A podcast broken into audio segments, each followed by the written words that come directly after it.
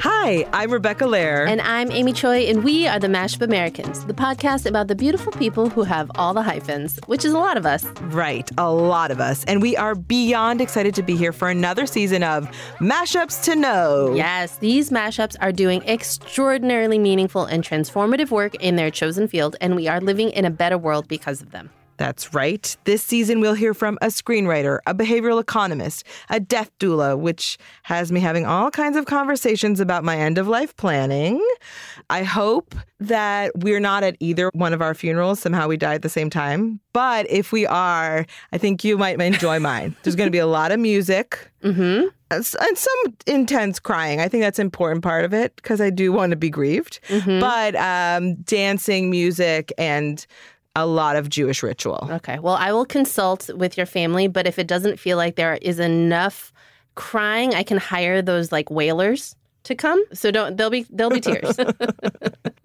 anyway, this season begins with someone you might not know yet, but you are definitely going to be hearing a lot from in the future. Planned Parenthood's new president, Dr. Leana Wen. I would love for us to live in a world where abortion is understood to be part of the full spectrum of reproductive health care. Reproductive health care is health care, women's health care is health care, and health care is a basic human right. I would love for us to get to that point. I cannot wait to get into it.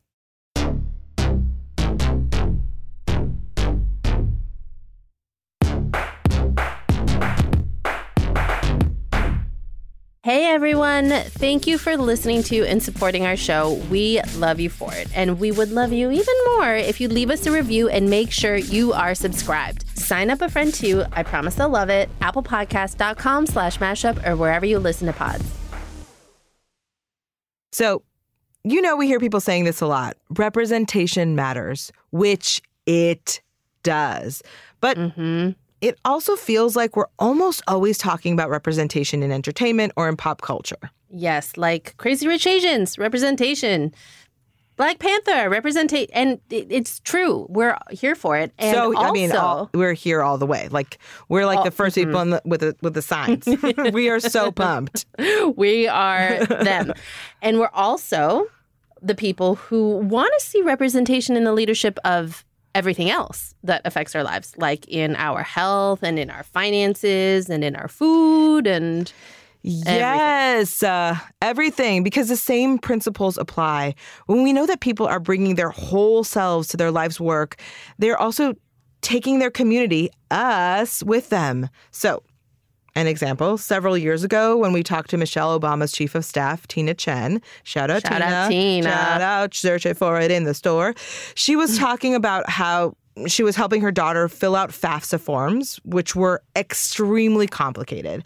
And Tina was able to come into the East Wing and talk about how filling out forms for college loans might need to change. It might need to be adjusted. And then she was able to change things because of that. Uh, God bless Tina Chen because the number of tears that I shed over FAFSA forms. Oh, wow. I mean, I remember that from 1996. Yeah, great a long year time for ago. FAFSA. Great year for FAFSA. anyway, we can all hold empathy for the people that don't have similar experiences as us. Obviously, that's part of being a decent human. But also, like our life experiences really matter. I mean, it informs what we bring to the table and what we prioritize and how we problem solve. All the things, which brings us to our guest. Dr. Leana Wen has described her experience in America as a typical immigrant narrative, quote unquote. And mm-hmm. by typical, she means, you know, immigrating here from Shanghai at the age of eight, finishing college and going to medical school at the age of 18, becoming a Rhodes Scholar, obtaining two master's degrees, doing a clinical fellowship at Harvard, becoming health commissioner of Baltimore, and now becoming the president and CEO of Planned Parenthood at 36 I mean, by typical, we mean typically dope, right? Oh my god! I just needed to take a nap. I know. I, you heard that out of breath. So out of breath, describing her. anyway, among the many, many things that are extraordinary about her is how deeply connected to all the communities she's lived in and worked in. She is. I mean, she's connected in a way that I think is unique to mashups, and it's not just about her bringing her Chinese heritage to the table. Right. She's the first physician to run Planned Parenthood in more than 50 years, and she is on a mission to depoliticize healthcare. Mm-hmm. And although she's just getting started at Planned Parenthood, this has been her mission throughout her entire career. When she was still Baltimore's health commissioner, the Trump administration Boo. Boo. Uh, boo. cut funding to their teen pregnancy prevention program, which, by the way, would have cut access to comprehensive reproductive education for 20,000 kids in Baltimore. That is so many people. Mm-hmm. So mm-hmm. many young, horny people that need to know how to not make more young, horny people. Or and know how and do everything. at their choice level. yes. Anyway, so like a baller, Unhappy with this ridiculous policy, she sued the Trump administration and she won. She also instituted an incredible policy giving a blanket prescription to every resident in Baltimore for an emergency narcotic overdose treatment, which has saved almost 3,000 lives. Ah, I love her. What a hero. Total hero. Here is Dr. Leana Wen.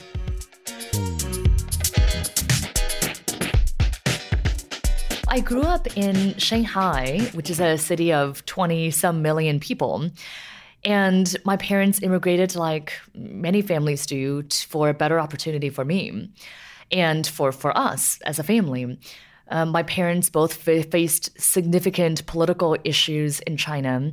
And for them, coming here was an important way of making a new life in a different way than they would have been able to. And we landed in Logan, Utah. So my mother came Utah initially on a student visa. Mm-hmm. Yeah, and so she came on a student visa and she was given two choices. She was given the choice of Chicago, Illinois, which is where she'd gotten into school as well, and Logan, Utah. And her professor at the time, this is way pre Google, pre Yahoo and Alta Vista or whatever, and she asked her professor. Her professor said, "Oh, Utah. Utah is the place to be." oh my god, that's that how we ended the up there. that feels like there's it's so common where anywhere in the world where we you know someone has their English book or whatever it is, and it's like somehow 45 years old. And it's just like the references in it are just a little out of date. there probably weren't that many Chinese people in Utah, I'm guessing. No, there weren't. I think there was one other Chinese family in the entire town that we got to know. But I will say that the people there were so kind. I mean, I was this strange looking kid who didn't speak English. And when we arrived, we were very poor. I mean, my parents saved up, but by the time we paid for our visa and our plane tickets, we had $40. Mm. And my parents both worked multiple jobs they probably worked two or three jobs each at all times. I mean, this is the typical immigrant story. And we still really struggle to make ends meet. And that's what that's what we did. I mean, that's the that's the life that we had there. Um, I remember we were so poor that we couldn't afford to pay for heating. And I also didn't have a winter coat. We arrived initially in January, um, or in mm. December rather, and um, and and it was really cold. And I, I just I remember wearing all these layers of pants to go to school and all these sweaters so that once I got to school, I'd have to take off all these layers and my teachers had to put my all my clothes into a special closet. It's it's I, the image of that is so specific and so heartrending.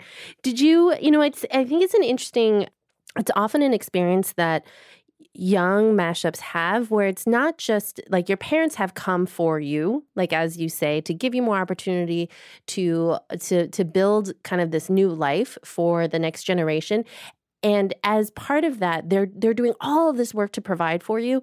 And then you as the kid are both taking it all in and also now becoming in some ways like a guide and a caregiver for your parents I wonder, did you have that? Like we we often talk about how we became the cultural translators or or the people that kind of explain to our parents how different things in America worked. That is so interesting. I don't think I quite thought about it this way, but it's it is really true. I mean, I see this in my medical practice too. That so often it's the kids, and we're talking about teenagers or even younger kids who are doing the actual translating mm. when their parents are getting medical care or they are translating the culture and the significance of what's going on around them. And actually, for me, I I definitely experienced this, including when my mother became ill. Mm. My mother was diagnosed with breast cancer when she was 44. She was diagnosed with what turned out to be metastatic breast cancer actually at the time that she had her she had all of her tests done. And I just remember how big of a disconnect mm. patients face in our medical system anyway.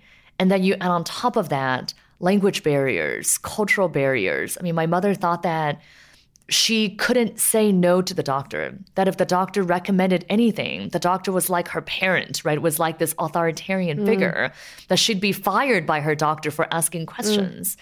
And I, I know that that led to worse care for her and for so many other people, particularly immigrants and people of color. How old were you at that time? I was already in medical school actually. And so I think, I mean, I might have been, I don't know, 20 or something like that. So this is not an experience of, of me and my childhood when all of this happened. But I think as a medical student, I really saw this disconnect for myself because I knew also that the doctors and nurses who saw my mother they did have good intentions too. They weren't trying to treat her poorly. I mean, they weren't, there were just so many instances though that she and I would walk into an exam room or a waiting room, and the receptionist or somebody would say, Do you speak English? Mm. And my mother, who has her PhD in the US, and I was a medical student, I mean, it's just something, it's just another level of subconscious bias that mm. we all face. Mm-hmm. And, uh, you know, I'm, I'm curious about.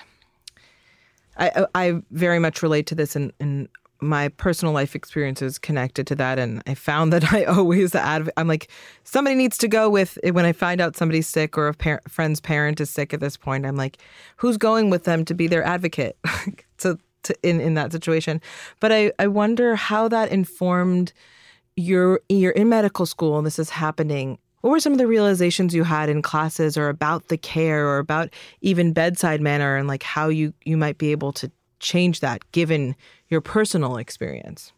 Well, I learned the hard way why it's so important to be an advocate, to be an advocate for your loved one, to be an advocate for yourself, to be an advocate for our patients. My mother was actually misdiagnosed for over a year before she was finally diagnosed with what turned out to be cancer that had spread to her mm. bones, her brain, and her lungs. And the I look back and my, my mother passed away actually nine years ago, and I think about her every day, especially as I'm a mother myself. And my mother loved kids, and I can only imagine how much she would have loved my son. Mm.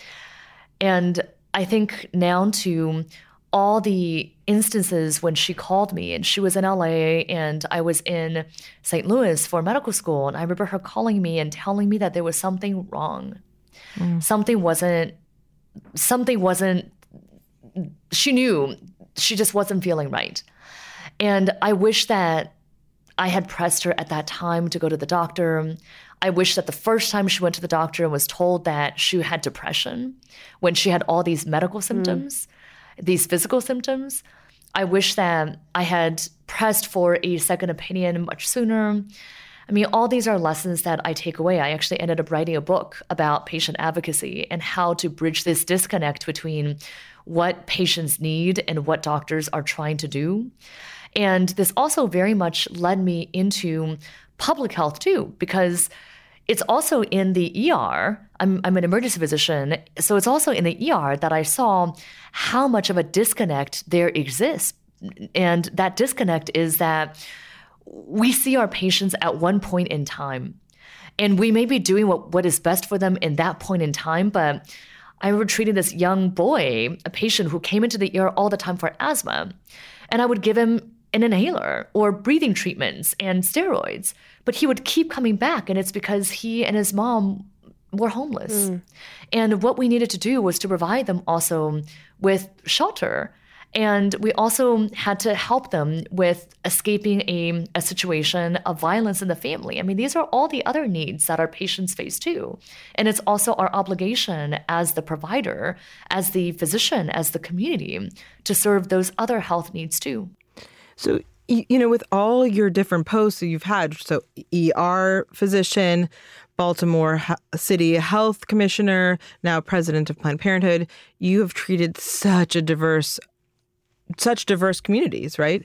Let's say I'm coming into an an ER. What are some questions that we might ask as we look around about like how so that we can help make it better?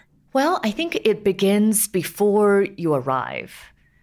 Of course, there are some situations when you arrive in the ER in extremis and in extreme distress. And you'll actually, I think you'll get very good care because that is what we train to do in emergency medicine. The vast majority of the time, though, you'll have time to think about it. You'll have time to, to prepare for your doctor's visit or your ER visit. And what I would encourage you to do is first, bring someone with you. When you're feeling ill, even if you're having a cold or the flu, you're just not feeling yourself. And it's helpful to bring somebody else there who can be an advocate for you too. Second thing is write down your questions write down not only your questions too, but also all the things that you've experienced, your symptoms, what's going on in your life. Um, the context of your illness is important too. And of course, the medications that, that you're taking and any medical problems and allergies that, that you have. And then the third is when you show up to tell your story. Studies have shown that over 80% of diagnoses can be made just based on your history, mm. which is your story. And you know that the best. You are the expert when it comes to your medical history, when it comes to your body.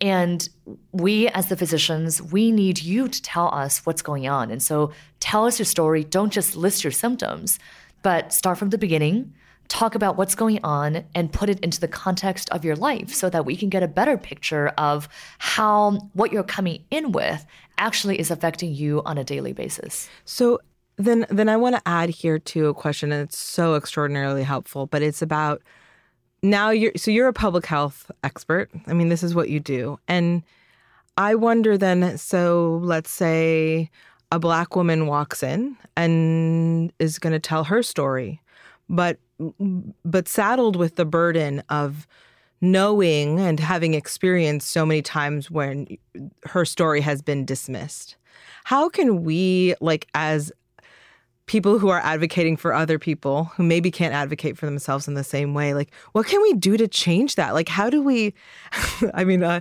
we were how do we make uh, people listen? Yeah we're trying to undo you know all the systems of racism. There's that. But like what are some ways that we can actually help people be heard that is such a good question and actually what you just mentioned makes me think of our maternal mortality rates, which mm-hmm. are finally getting the attention that they deserve. I mean, it's it's horrific and shameful that the US is the only industrialized country where the rate of women dying in childbirth is actually increasing. It's higher now than it was in 1990. An African American woman is three to four times more likely to die in pregnancy than a white woman.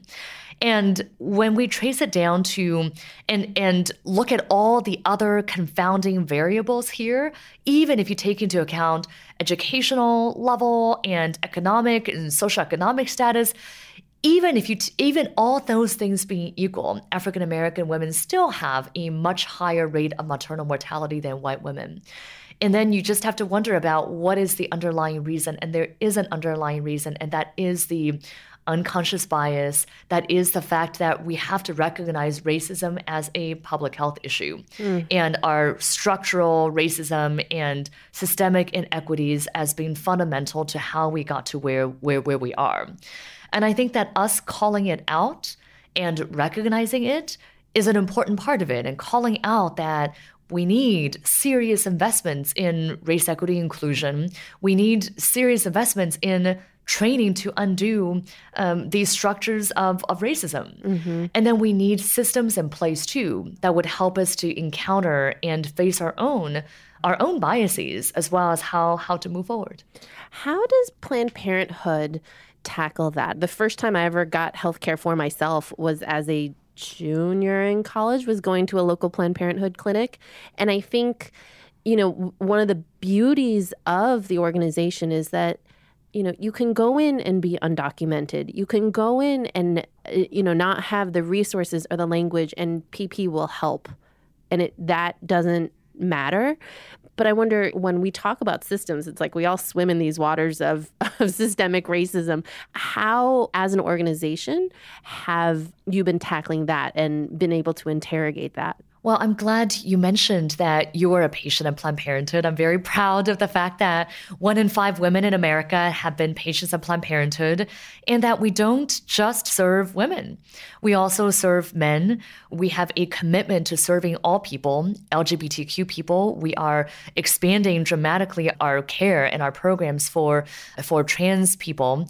And we really are proud of of serving everyone, no matter where you come from, what you look like, whether you can pay. I mean, I was a patient of Planned Parenthood myself, and and I just remember when I was 16 years old, coming into one of the clinics in LA where I was living at the time, and being so scared. I mean, I just wanted information and and healthcare. Mm-hmm. But there were so many barriers and so much stigma in place to get something as basic as birth control. And I remember coming in and receiving compassionate care. Actually, I, I remember being so scared that I almost walked out of the waiting room. Yeah. And just as I was about to walk out, I had someone come to me, a, a nurse come to me and, and call my, my name. And I actually think that that moment really changed my life because if I had left, I don't know what other choices I might have made, what resources and information I would have had to guide those choices. Mm-hmm. And I think that the access to reproductive health care is fundamental to all people being able to live their dreams. And we face those challenges every day. I mean, our, I, we have over 600 health centers around the country and over 55 affiliates that run our health centers. And I see the challenges that they face. And I also think that the issue of confronting our systemic biases is something that we have to commit ourselves to because otherwise it becomes something that's a checkbox. And so in the national office, we just hired a vice president for diversity, equity, inclusion. We're beginning to have race, equity, inclusion work done throughout our national office and starting to do this with, with various affiliates across the country. We are uh, expanding our program for gender affirming care. Um, multiple of our health centers have significant programs on education on civil rights, including on voting rights and on mm. on your rights as an immigrant. Um, and I think it's all of those, taking into account all of these issues that makes Planned Parenthood who we are, which is that we take into account the whole person and we serve the whole person in the context of where they are in the community to meet the needs of people where they are. Can I ask a, a question? Because I think one of the things I hear in getting to hear your personal story, and I know for all of us, is that like we are all informed by our life experiences, and it's only that because we're mashups, we're we're told that like it's identity politics and you're playing your identity too much. I'm like, just because that person's a white man doesn't mean that they're neutral uh, by any means. but I, I'm thinking about, you know, I wonder if like moments you know, you have your mom's sickness, and then you just talked about having a child and you have an 18 month old. I wonder how, like, that has in the last 18 months, or even from pregnancy, so the last two and a half years, have you become, has anything changed or anything opened up to you in kind of understanding, you know, matrescence and becoming a mother, you know pregnancy that you might have not before as a doctor or as a person been as attuned to? Well i think about all the patients that i treated or all my little patients who i treated who were brought in for a variety of things crying, for example. I used to think, why is a why is a parent bringing a baby into the ER for crying? and now I really understand. but I, I mean, as a, I, I actually I know that being a mom has made me so much of a better doctor because I just relate to what it is that parents go through in a whole different way.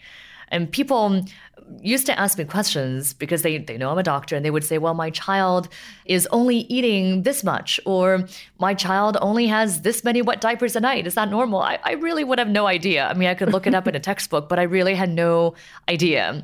And now I really do. I think that's something that you learn by going through it.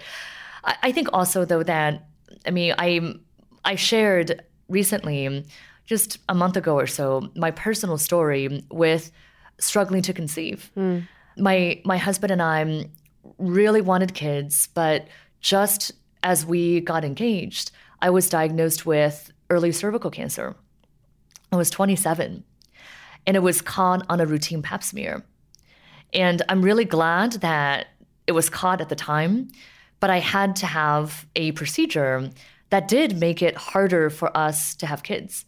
And we tried for years to to have a child and i feel so lucky that we have our son yeah. um, and i think just about how how important it is for all of us to see reproductive health care as a continuum mm-hmm. that the same person that i was when i was a teenager who did not want to get pregnant then at a later time in my life i did very much want to get pregnant and that we can't think of people as a decision that they have to make at one point in time. Mm. We have to think about the whole person and their entire life and what these decisions mean to them at those various distinctive points.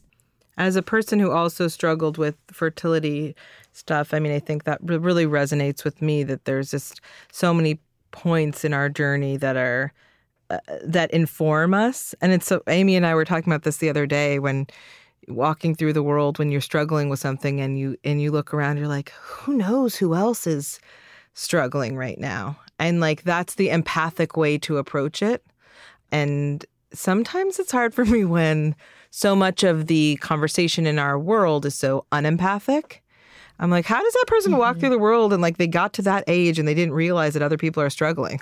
like, what, what was happening in their lives that they they didn't like open their eyes. And um, so they, we read your story, and I think between your story and you know, like a, uh, Michelle Obama talking about her journey to making those delicious girls, like it's a really those are the kinds of stories we all need to hear to know that we're not alone in this mm-hmm. process.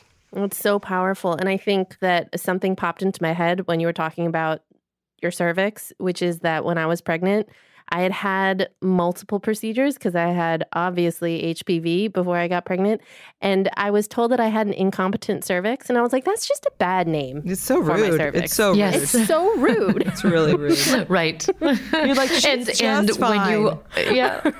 just right. And when you're told at 35 that you're a geriatric mother, oh uh, my what God. is what is and that? How is that a thing? Mother. I know. And by the way, this geriatric mother feels old AF, as they say. I, I, I just wanted to really acknowledge both of you for being willing to be so open. I mean, talking about HPV, talking about cervix, I mean, talking about aspects of our medical care that really are just what they are. They're medical care. And I think for so long, we treat sexual and reproductive health care and we treat women's health care and trans care and gender affirming care and all these other things as something different than what they are, which is just healthcare. Right. The more that we can call it out and talk about how, for example, abortion is a medical procedure that one in four women will have in our lifetimes here in America let's talk about it as a normal part of our of, of our medical practice in the same way that we talk about other aspects of medicine. Let's talk about reproductive health care and see all of this as just being healthcare. I think the more we do that, the more we contextualize reproductive health care and abortion and all aspects of healthcare, the more we're able to move this conversation beyond all these politicians that are trying to restrict access to healthcare yeah. in the name of in the name of health when actually it's about misogyny and oppression. Mm-hmm. I mean, amen. Thank you so amen. much. You've been very clear that your tenure as the president of Planned Parenthood will be about the depoliticization of healthcare, which is so important. But it seems unbelievable in a way because nothing in our country is more political than healthcare right now. Why why is that so important to you? Well, it's important to me because this is about my patients' lives. I don't see getting medications for your children as being political or getting a breast and, and, cervical cancer screening, getting an HIV test. That shouldn't be political. My patients shouldn't be cutting their blood pressure pills in half and then having a stroke mm. because they can't afford health insurance. That shouldn't be political. And we know that the vast majority of Americans agree with this. We want more healthcare and not less. I mean, even in this last election, we saw voters in Idaho and Utah and Nebraska vote for Medicaid expansion. This is something that the American people deeply understand. I think the vast majority of Americans would agree that healthcare should be a fundamental human right. The problem is that that's not where we are as a country. I mean, we spoke about about reproductive health and abortion earlier. I mean, this is something that keeps me awake every single night. The fact that with Brett Kavanaugh on the Supreme Court, oh god, that we have a yeah, right? I mean, but we have a real situation of Roe versus Wade being further eroded or overturned in the next year. And that would leave one in three women of reproductive age, which is 25 million women, living in states where abortion is criminalized, outlawed, and banned. I mean, that's what happens when we politicize women's health mm. and healthcare. It means that our patients will go without access to care and people will die. And that's why, well, at the same time that I hope that we can get to the point where getting basic access to care, to healthcare, isn't political we are not anywhere close to getting there. And in the meantime, we as Planned Parenthood and we as anyone who care about healthcare, we need to be doing everything we can to fight back because it is about people's lives and it's about the future of our country. It's about what we stand for and whether my son growing up will have the same rights as as anyone else. I mean, it's about if we don't have control over our bodies, if if we if we're not able to have something as fundamental as that, then none of us can be truly free or equal. Yeah. Amen. Again, this is this is you've taken us to church. I think the last question we wanted to ask you, we open the door to you. I mean, this is you've just kind of described what what the mission is for you as as the president of Planned Parenthood and your tenure there. What do you hope that your legacy will be? I would love for us to live in a world where abortion is understood to be part of the full spectrum of reproductive health care. Reproductive health care is health care, women's health care is health care, and health care is a basic human right. I would love for us to get to that point.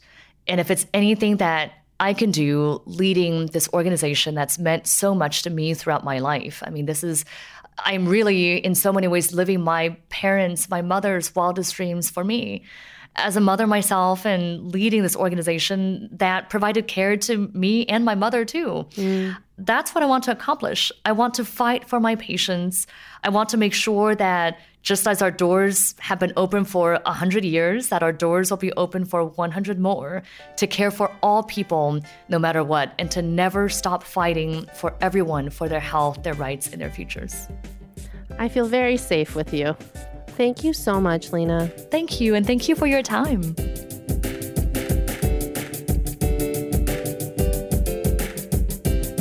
Yes, we are fighting the good fight. Safe healthcare for all. Women's healthcare is healthcare. Fuck the patriarchy. Uh, okay, I just added that last one. I mean, I completely agree. And uh, Leana's recognition of how she is living her mom's dream actually made me tear up a bit. Obviously, we're yeah. crybabies. I also wanted to do some murder hearing about those doctors talking to her PhD mom as if she couldn't speak English.